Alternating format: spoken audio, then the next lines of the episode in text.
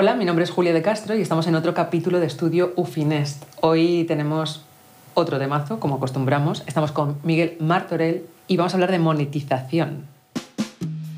Estudio Ufinest, un podcast de UFI con Julia de Castro. Bueno, Miguel, muchísimas gracias por estar aquí con nosotras. eh, lo primero que preguntamos en estos capítulos es cómo has llegado hasta donde estás hoy en día, ¿no? trabajando para Altafonte. O sea, ¿qué has estudiado?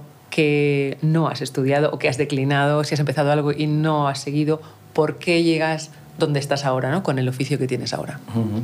Bueno, pues a ver, yo estudié, estudié periodismo, soy mallorquín orgulloso, uno de los pocos mallorquines de la industria. ¿Ah, sí? Sí, sí, sí. Hay, mm. muy poco, hay muy pocos mallorquines de la industria de la música. eh, Estudié periodismo y, me, y estuve trabajando 10 años en la agencia de noticias Europa Press, es una uh -huh. empresa de, de, noticias privada, ¿no? en, en, algo que no tenía nada que ver con la música. Yo hacía política, eh, política nacional, luego una parte de eh, política internacional. ¿no? En esos años, eh, una, como una manera de casi de desfogarse, empecé a hacer música, ¿no? entrevistas a, a músicos, y así entré en contacto bueno, pues con distintas eh, productoras, sellos, eh, eh, promeros, etc. ¿no?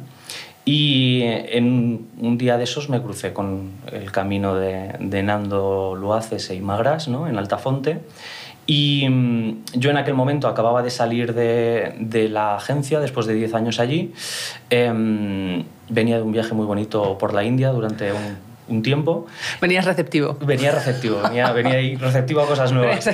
Y mm, entonces, nada, un día hablando con Inma, porque había ido a entrevistar a, un artista de, Boa, me, me, contó que tenían un proyecto ¿no? para, para empezar a, transformar un poco el, eh, bueno, pues la lógica de la industria a través de la tecnología. ¿no? Y nada, le dije que sonaba interesante, me, me para conocerme y nos pusimos a hablar. Y bueno, yo en aquel momento en realidad no estaba muy seguro de volver a querer entrar en una empresa porque llevaba 10 años eh, ya en una y quería probar un poco por mi cuenta. Pero bueno, un momento en que nos pusimos a hablar, eh, yo le dije, quiero trabajar en una, si vuelvo a entrar en una empresa, quiero que sea una empresa distinta. Y él vino a decirme, bueno, de hecho me lo dijo directamente, me dijo, yo puedo darte eso. ¿no? Y bueno, me explicó el proyecto, me gustó y empecé, así empecé, empecé eh, en lo que ahora ya está extinguido, se llamaba Creanauta, que era una agregadora para emergentes, ¿no?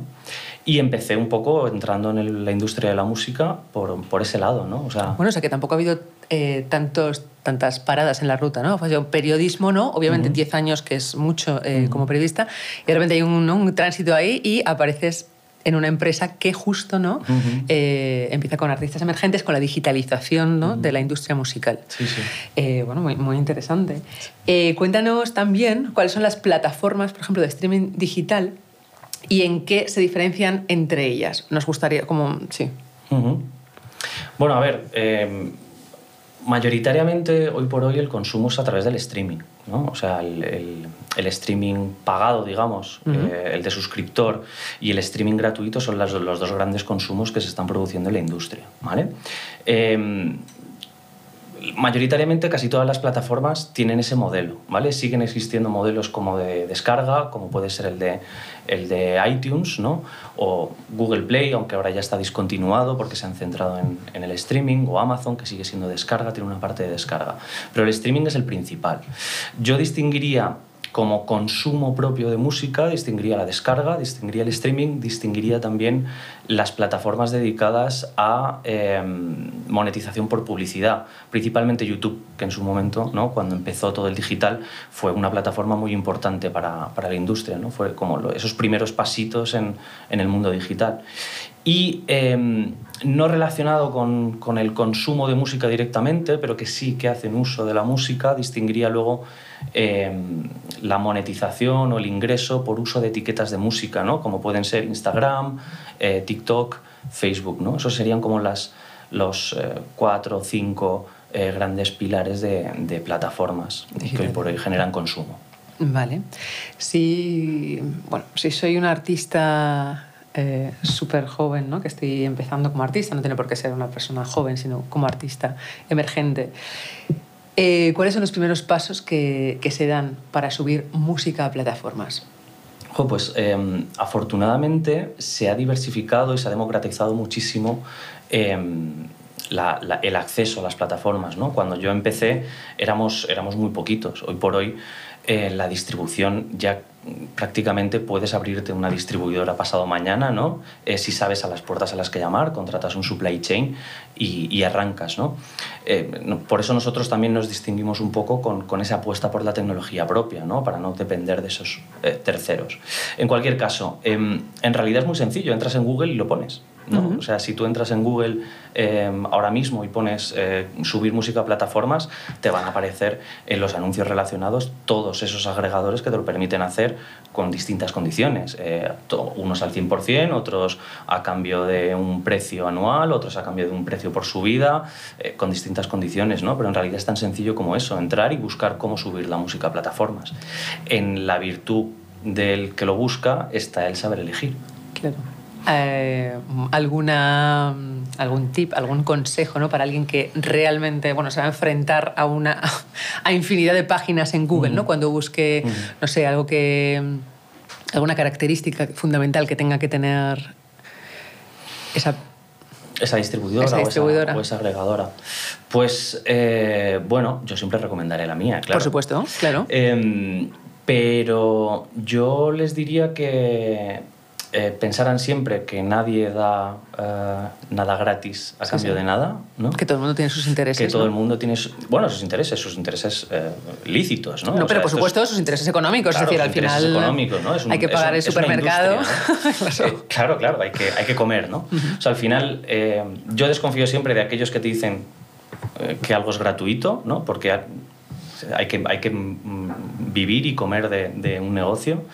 Em, y luego buscaría un poco la, llegada ¿no? que tienen cada una de esas plataformas o distribuidoras y, mm, o agregadoras y el tipo de servicio que te ofrecen, ¿no? ¿Qué van a hacer por ti? Eh, pues ahora mismo, por ejemplo, em, es muy importante que la música entre en Instagram y TikTok. Pues, ¿Lo vas a hacer a coste cero o lo van a hacer de, de salida? ¿no? Em, y yo le doy mucha importancia, también por la filosofía que tenemos nosotros en Altafonte, en el servicio que, es que, vas a obtener personalizado. ¿no? Te quiero decir, el, poder tener a alguien al otro lado cuando hay un problema. Eh, lo, complicado o lo maravilloso de la vida es que siempre hay algún problema con algo. Entonces, tener a alguien Em, que te ayude al otro lado es lo más importante a la hora de elegir un, un, servicio, de lo que sea. Ya sea un concesionario o una telefónica. Sí, no, no, pero que de repente, claro, eh, ¿cómo compruebas eso? Bueno, no es, todavía no hay un un, ¿cómo se llama esta aplicación? Tenedor, ¿no? Para, para, que, para ver las, ¿no? tus experiencias con la agregadora. Pero bueno, sí, quizá lo que dices tú, ¿no? La, el alcance ¿no? que tengan cada uno, que eso sí, bueno, puedes bichear ¿no? y ver un poco hasta dónde llegan. Has hablado de las agregadoras, es verdad, pero eh, con esta pregunta que ya lo ampliamos, eh, ¿existe alguna herramienta que permita subir a todas las plataformas mm. a la vez. Bueno, a ver, ahí está una de las, eh, de las principales diferencias entre unos y otros. ¿no? Hay plataformas o hay distribuidoras o agregadoras que, mm, que distribuyen a todas las plataformas y otras que te van poniendo como un peaje por cada plataforma que quieras abrir, ¿no? Hay algunas agregadoras que te dicen, oye, eh, para Spotify no hace falta que pagues nada, pero si quieres ampliar el servicio a Content ID en YouTube, pues es decir, identificación de quién está utilizando tu música en YouTube, eh, vas a tener que pagar un extra, ¿no? Entonces, bueno, por eso decía que es importante ver también qué ofrece cada una de ellas, ¿no? Nosotros, por ejemplo, eh, entras, cuando entras en nuestra plataforma, nosotros distribuimos por defecto a todas, ¿no? Y eso implica desde un Spotify, pero también a un Angami en Oriente Medio, ¿no? O una plataforma como KKBox en, Corea. Entonces, eh, ¿es fácil encontrar distribuidores o agregadores que distribuyan a todas? Sí, pero eh, puede que te encuentres con que alguna te, te para un poco y te pide un coste extra, ¿no? O que hay plataformas que no están conectadas. De todas maneras, lo más habitual es que las principales plataformas de música estén conectadas con los, con los grandes agregadores. ¿vale? Sí, o sea, que está, a no ser que quieras llegar a un público muy específico, por lo que sea. No me cuentas como en Japón, pero dices, bueno, igual, no sé, te lo planteas menos. Mm. Sí, o que necesites ese trabajo específico de necesito a alguien que me, que me cree las etiquetas en Instagram, ¿no? Eso no todo el mundo lo está ofreciendo hoy por hoy. ¿Y esto, por ejemplo, para alguien que no sepa qué es? Es básicamente el servicio, de, el servicio entendedme, el, la opción de música de Instagram o de sí, TikTok. Que, o sea, si tú, por ejemplo, quieres subir, ¿no? Como... Claro, cuando tú grabas un, un story o grabas un, un, TikTok, tienes la opción de insertar una etiqueta de música, ¿no? de asignarle un sonido. Eh, estar entre los distribuidores que tienen el catálogo ahí, que permitan buscar tu canción y encontrarlo es muy importante hoy por hoy, ¿no? Y, y no todo el mundo lo está haciendo. ¿Vale? Eso en la parte como más sencilla. Luego, si entro en la parte técnica, el hacer la relación entre perfiles y música eh, también es algo muy importante, pero que ya pertenece a la parte de la personalización que puedes hacer del trabajo. ¿no? Así que eso imagino que eh, irá ligado a, pues eso, ¿no? Depende de agregadores, depende de la relación que tú tengas con ella o el contrato que hayas firmado o no lo sé, no sé de qué puede depender yo, esa personalización. Yo creo que depende más a veces del tipo de relación, el tipo de contacto que tenga eh, la compañía distribuidora con las plataformas. Eh, si, tienes una, si tienes una compañía que se ha preocupado por trabajar esos, esas relaciones con las distintas plataformas y que eh, de alguna manera puede acudir a ellas en caso de problemas, ¿no? Eh, pues tendrás ciertas facilidades que a lo mejor con otras compañías que eh, tienen un sistema de tickets automático maravilloso, pero que no acaban de darte una respuesta ágil o que no tienen ese contacto desarrollado, pues eh, será más complicado. Uh -huh. Bueno, muy, muy interesante esto, uh -huh. para bueno, a tener en cuenta, desde luego. Uh -huh.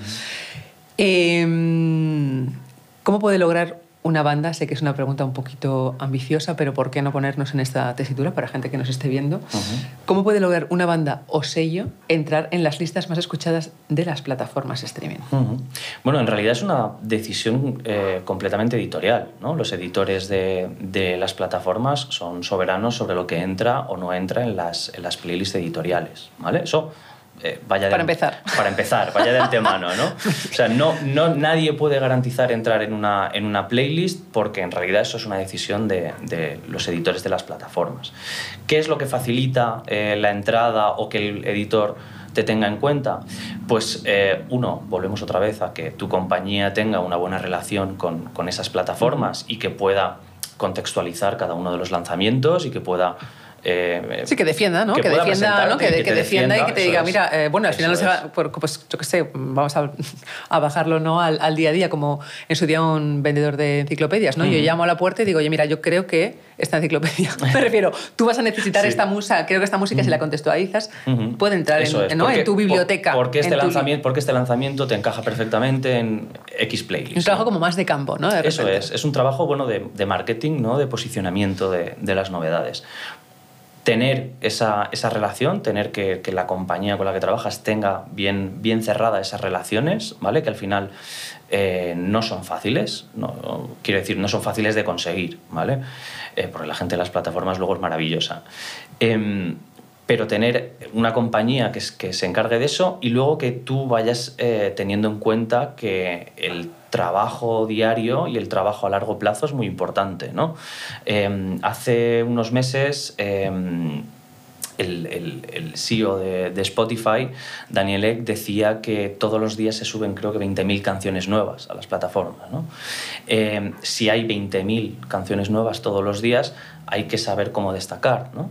Entonces, la anticipación es clave en todo eso, ¿no? tener una buena planificación, trabajar con tiempo, enviar las, las, canciones con tiempo suficiente como para que puedas seguir los procesos que cada una tiene de ellos o que tu compañía pueda seguir los procesos que tiene con cada una de que tiene cada una de esas plataformas eh, y luego bueno pues esos pequeños truquitos de marketing ¿no? que van ayudando a, a posicionarte y a, a, ir haciendo ruido ¿no? Uh -huh. yo soy muy muy muy fan de la diversificación el no obsesionarse con eh, las playlists de esa plataforma en la que todos estamos pensando y pensar que, bueno, que el, el, el, ecosistema de playlisting y de plataformas es muy rico, afortunadamente, ¿no? y que hay que eh, trabajar con cada una de ellas porque cada una de ellas tiene eh, apuesta por un género o por otro, pero al final todas se miran entre sí, ellas. se nutren, ¿no? Al final uh -huh. se tienen que nutrir, de, uh -huh. no deja de ser. Si estás en esa playlist, uh -huh. igual mm, ¿no? estar en nota también le hace suculento a otro tipo de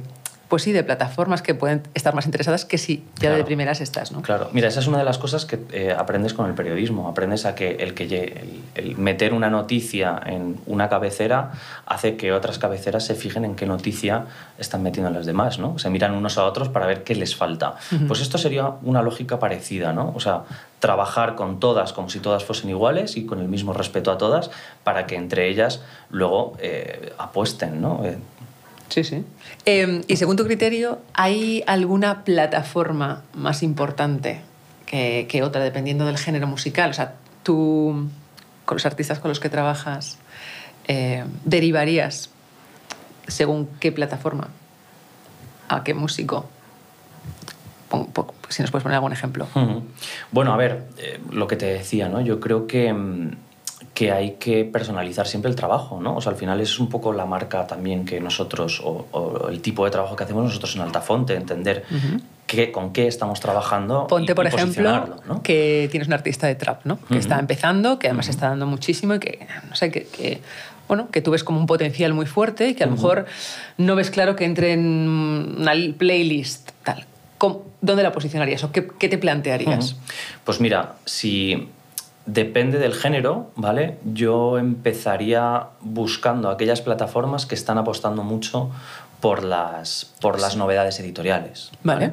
Por ejemplo, un Tidal eh, tiene, tiene a unos editores que apuestan muchísimo por una onda de sonido completamente distinta. Vale. Entonces, pues a lo mejor puedes empezar por Tidal. Si tuviese un buen vídeo, ¿no?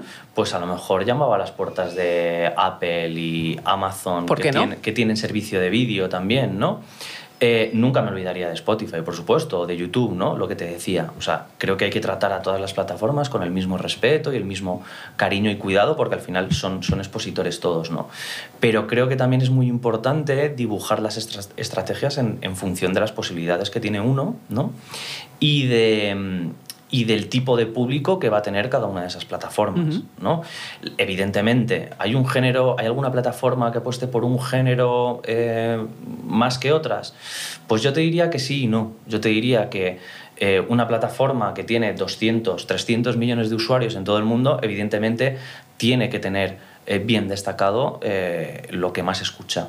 Eh, esas 200 millones de personas. tiene que, corresponder al público, ¿no? Al final tiene que satisfacer a alguien que, le está, que está apostando por su plataforma. Efectivamente, tienes que tener de todo, ¿no?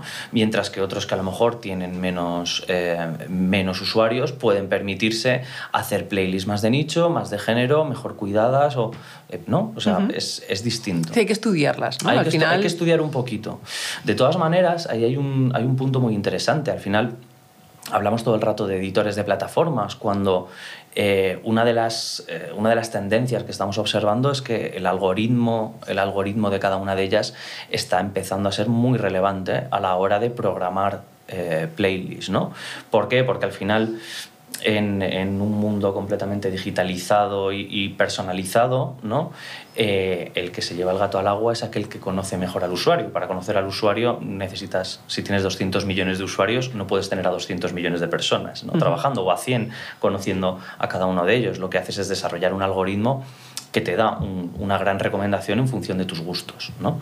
Entonces ahí eh, el algoritmo en los próximos años yo creo que eh, vamos, ya está siendo una herramienta clave a la hora de programar, a la hora de hacer marketing y a la hora de tener la previsión de lanzamientos. bueno, y a la hora de todo, ¿no? Pero sí, sí. Hablemos de monetización, eh, que sé que eres muy experto en esto. ¿Funciona igual en todas las plataformas? bueno, depende de lo que te decía antes, ¿no? Depende del, un poco del modelo eh, de, negocio que tengas, ya sea si eres descarga, si eres streaming, si eres eh, publicidad. Por, publicidad por vídeo, monetización por publicidad o uso de etiquetas, tienes un modelo de, monetización completamente distinto. ¿no? El modelo de, por no enrollarme muchísimo. No, no, pero es muy interesante. El, el modelo, de, el modelo de descarga es muy sencillo, ¿no? Un clic eh, una compra una descarga, ¿no? Y es un, pago directo al, artista o al, sello en función de un poco del, contrato que se tenga. El modelo de streaming, eh, vamos a simplificarlo en que significa un clic, eh, una escucha de 29 segundos significa un ingreso que cambia en función de si tienes eh, suscripción de pago o, suscripción gratuita. Lo voy a simplificar muchísimo. ¿vale? No, no, pero, sí, haznoslo entender. Pero, pero, pero funciona así, ¿vale? una escucha de 29 segundos genera un, un, ingreso, ¿vale? de céntimos para el proveedor de esa canción, que puede ser un artista, puede ser un sello, puede ser un distribuidor. ¿vale?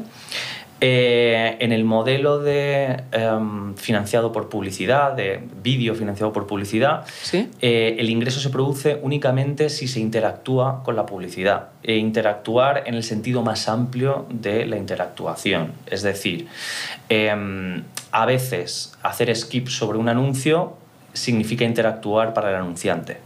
¿Vale? ¿Ah, sí? Eh, claro, porque puede ser que tú tengas una lista puesta de fondo, que los anuncios estén saltando, pero que nadie los esté viendo. Si haces clic sobre el anuncio... Porque lo has visto claramente. Claramente. Certifica. Certifica que, el mensaje te ha impactado, ¿no? Esto ya es entrar en, un... no, pero qué interesante. Yo en no un contexto de, de, publicidad y de anunciantes, pero eh, funciona así, ¿no?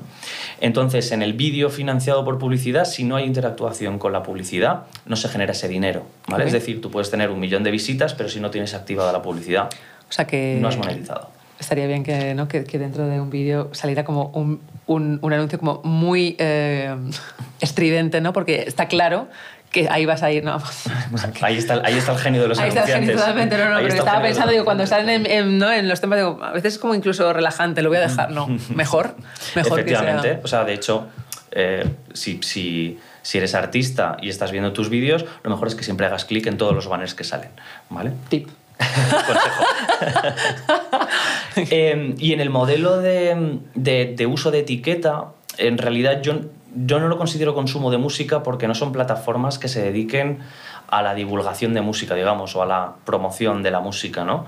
Sino que más bien sería como un modelo de sincronización. Sí. Em, es decir, yo pago una cantidad de dinero a las eh, grandes compañías, eh, ya sean productoras o distribuidoras por la utilización de la música que me facilitan, ¿vale? Entonces, ese dinero luego se reparte, se, reparte en función del market share de, de, cada una de ellas en la industria, ¿vale? Esos serían un poco los, los modelos de, de, monetización. ¿Monetiza lo mismo una y otra? Pues, pues no es lo mismo, ¿vale? El vídeo financiado por publicidad al depender un poco de que no tengas un eh, bloqueador de anuncios instalado o que, o que tengas que hacer clic en la publicidad, hace que tu monetización dependa un poco de la época, incluso de la época del año, ¿no? O sea, el, el mercado de anuncios no vale lo mismo en Navidad que en verano aquí en España. Luego llévate eso al mercado latinoamericano, donde invertimos las estaciones. ¿no? no es lo mismo un anuncio en el Black Friday que un anuncio en el febrero. ¿no? Entonces, esa monetización fluctúa muchísimo. En los modelos de streaming, em, que tienes dos modelos, suscripción o gratuito, también fluctúa muchísimo lo que se paga. ¿Vale? No es lo mismo el suscriptor gratuito, que en el fondo es una especie de financiación por publicidad, ¿vale? Em, pero con un estable fijo pactado con, con, las, con, las, plataformas, no es lo mismo que te escuche alguien que tiene un modelo gratuito que que te escuche alguien que tiene un modelo de pago. De hecho, una de las grandes, em, creo que peleas o gestas que tiene que emprender la industria de la música es que todos deberíamos estar lanzando el mensaje de que la música hay que pagar por la música. O sea, hay que aumentar los suscriptores en las plataformas, ¿vale? Al final no es tanto dinero, son 9,99 o 16 o 15 euros en caso de, de otras plataformas de alta calidad. Y, de, y, y eso repercute directamente en los artistas y en las compañías y en el tejido industrial eh, Que, todos tenemos. Eh, en un futuro distópico, eh, ¿tú te imaginas que de repente nos, se cancelan y dicen no, no vamos a, dar más, más música gratis? ¿Tú crees que todo el mundo entendería? Puede ser, ¿no? O sea, si ahora quitamos a todos los suscriptores gratuitos la posibilidad de escuchar música, hemos vivido lo suficientemente mm, bien musicalmente para darnos cuenta y decir, no, bueno, pues ahora sí que lo pago, ¿no? He entendido cómo voy a vivir sin música. ¿Tú crees que esto puede, puede, puede llegar a darse? O sea, puede mm. ser... O sea, ¿cómo, harías este cambio que me propones, no? Como... Yo creo, a ver, mm, yo no, no propongo tanto cerrar la opción gratuita, ¿vale? Como hacer un trabajo de concienciación, que al final viene de la educación, de las instituciones y de la cultura, ¿vale? O sea, lo que tenemos que aprender es que la música es un valor cultural, es patrimonio, es, es parte, de, es parte de la patria ¿no? de, de, cada uno. Eh, y que es importante protegerlo y, y defenderlo y, y, poner dinero ¿no? en todo eso. O sea, igual que proteges la literatura, igual que proteges la danza, igual que proteges el arte.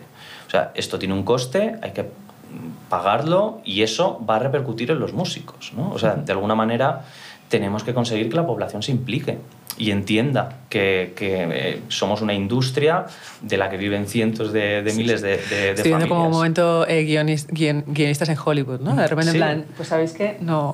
Sí, pero es, pero es algo así, ¿no? Dejamos de publicar música. Sí, sí, en plan, ¿qué, qué, qué pasaría si tú esta mañana Claro. te pones los cascos y no escuchas nada, ¿no? O sea, al final lo que nos ha demostrado, lo que nos ha demostrado un poco el, el, el mundo en los últimos años con la globalización es que la prohibición no acaba de servir, ¿no? O sea, al final la prohibición lo que lleva es a que te busques la alternativa para seguir escuchando música, ¿no? Entonces yo creo que parte más de un trabajo de concienciación, de, de educación y de cultura que de ponerse a pensar en, oye, pues bloqueemos la opción gratuita, porque al final la gente lo escuchará en algún sitio, ¿no? Estoy de acuerdo. Me gustaría que contaras algún caso que haya sido muy exitoso. Que hayas tenido, bueno, o no, implicación, pero que a ti te llame la atención, puede ser nacional o internacional.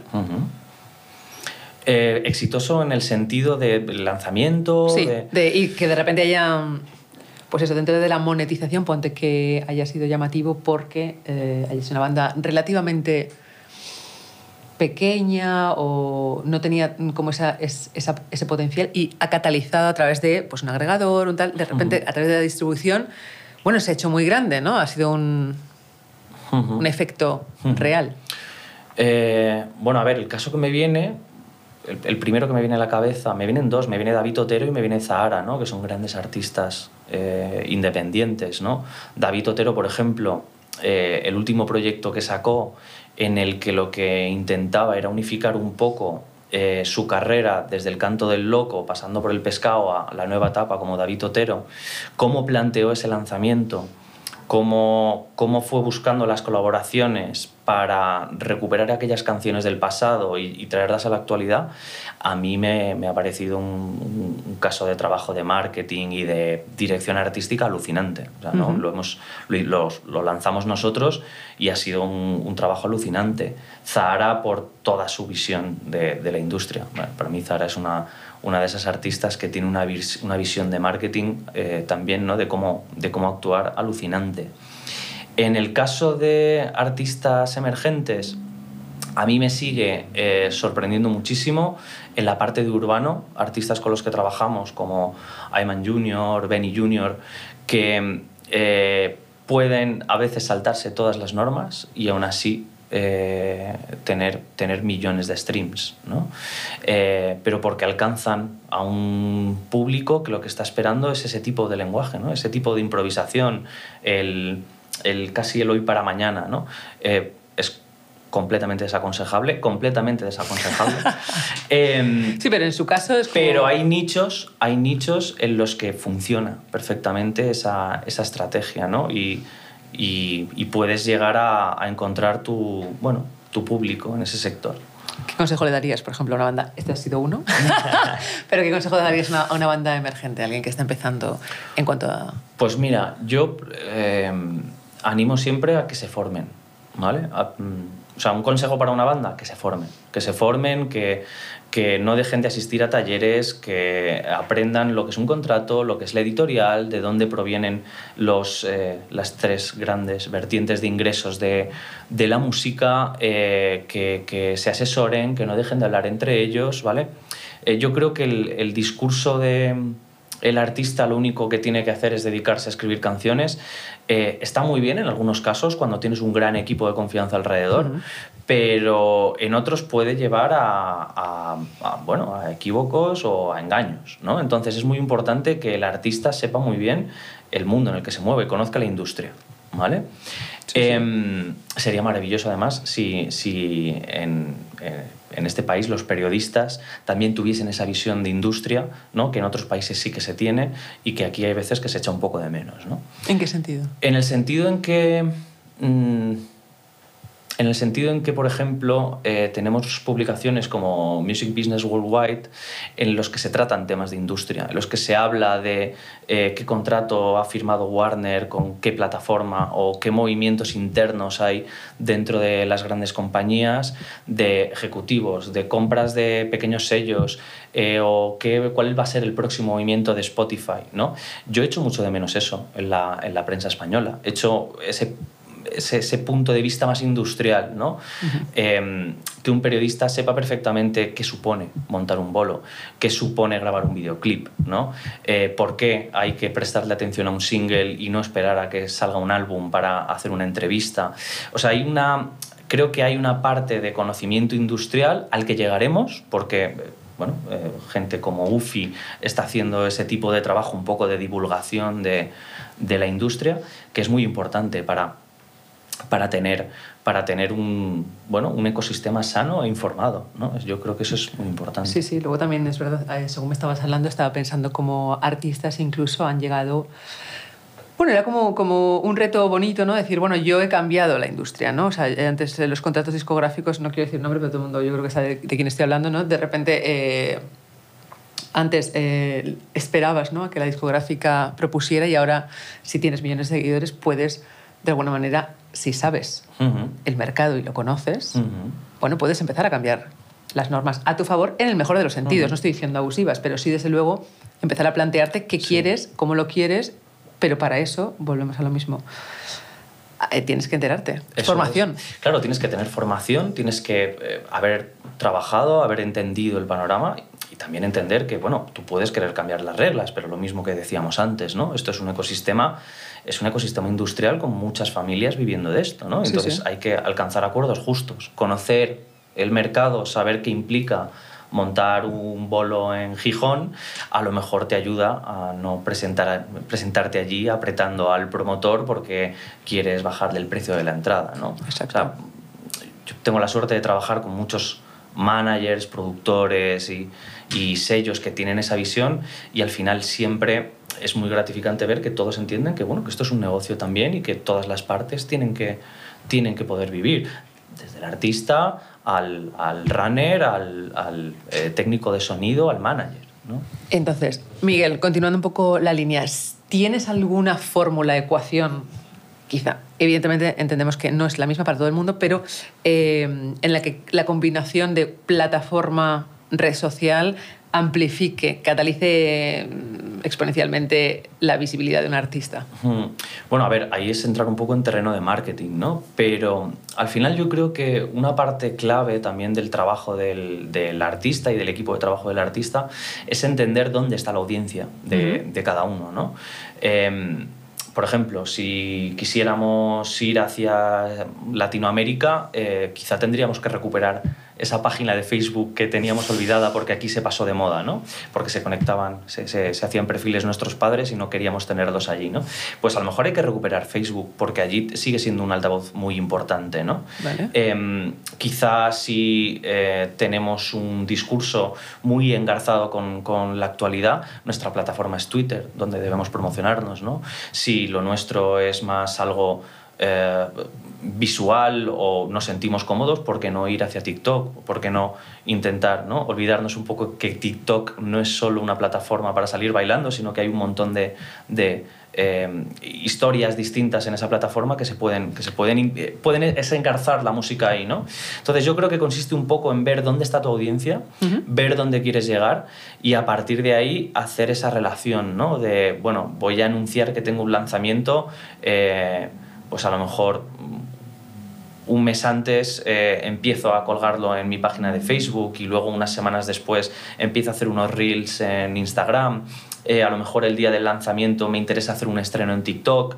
Eh, al final consiste un poco en saber quién eres y, hacia dónde quieres ir, ¿no? que al final es algo, es un consejo importantísimo para la vida, saber quién eres. no me venía ahora a la cabeza, fíjate, una, una de las primeras plataformas que se usan, Deezer, ¿tú te acuerdas? Sí, sí, sí, claro, Deezer, Que sigue en activo, ¿eh? sigue siendo sí, una sí, plataforma sí, pero para muy mí era, era fue, fue, un hallazgo, ¿no? Porque en ese momento no, no, no, encontrábamos un sitio donde buscar la música y de repente, bueno, sí, bueno, supongo que en ese momento, pues para muchos artistas fue como el, Sí. pues, el, el- el lugar. Ahora, desde luego, sobre todo, el consejo es entender quién eres y cuál es tu público y desde ahí... Eso es, eso sí, bueno, lo, lo que te, lo que te preguntaba también es- era un poco esa forma, ¿no? Así como Twitch, eh, TikTok bebe de, Spotify, ¿no? Para generar esa- esos bailes, ¿no? Si, hay- si existe alguna otra combinación interesante, que yo no la sé.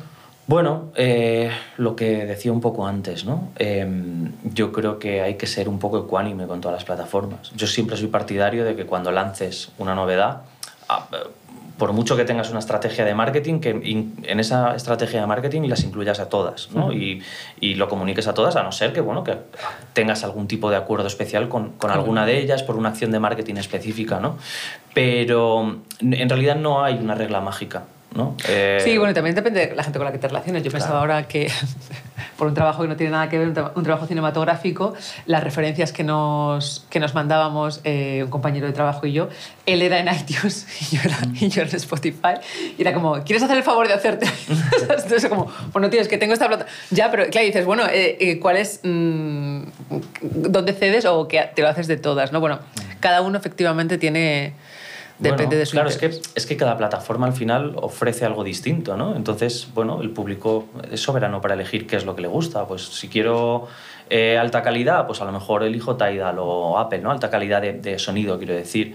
Pues elijo Tidal, que tiene esas opciones ¿no? Eh, premium. de- o elijo Apple, que me da vídeos y me da también el, el Dolby Atmos para para el, el sonido 360, ¿no? Si quiero un- recomendaciones algorítmicas casi inmediatas, a lo mejor me voy a Spotify. Eh, bueno, pues cada uno va eligiendo ahí Sí. lo que quiere. Conocerse, ¿no? Conocerse. Conocer al público, sobre todo. conocer al público que tienes y que puedes seguir. Bueno, sí, Eso luego nunca sabes, eh, hay público que no sabe que le gustas, ¿no? O sea, que decir que no sabe todavía que eres un potencial. Ujú. Hay también por eso. Pero sí, sí, conocerse también. Oye, Miguel, ha sido un placer eh, hablar contigo y que nos instruyas en la monetización, pero no solo, en lo que es la distribución. Y espero que muchas, muchas de las personas que nos están viendo por lo menos se acerquen a tu trabajo y, y a entender, ¿no? porque desde Altafonte se ve muy bien dónde está ¿Dónde está el potencial? Miguel, muchísimas gracias por estar aquí con nosotras. Eh, ha sido mm, muy revelador este programa y este episodio. Esperamos verte pronto. Nada, gracias a vosotros por invitarme. Gracias otra vez a vosotras. Eh, bueno, nos vemos en otro capítulo de Estudio Finest.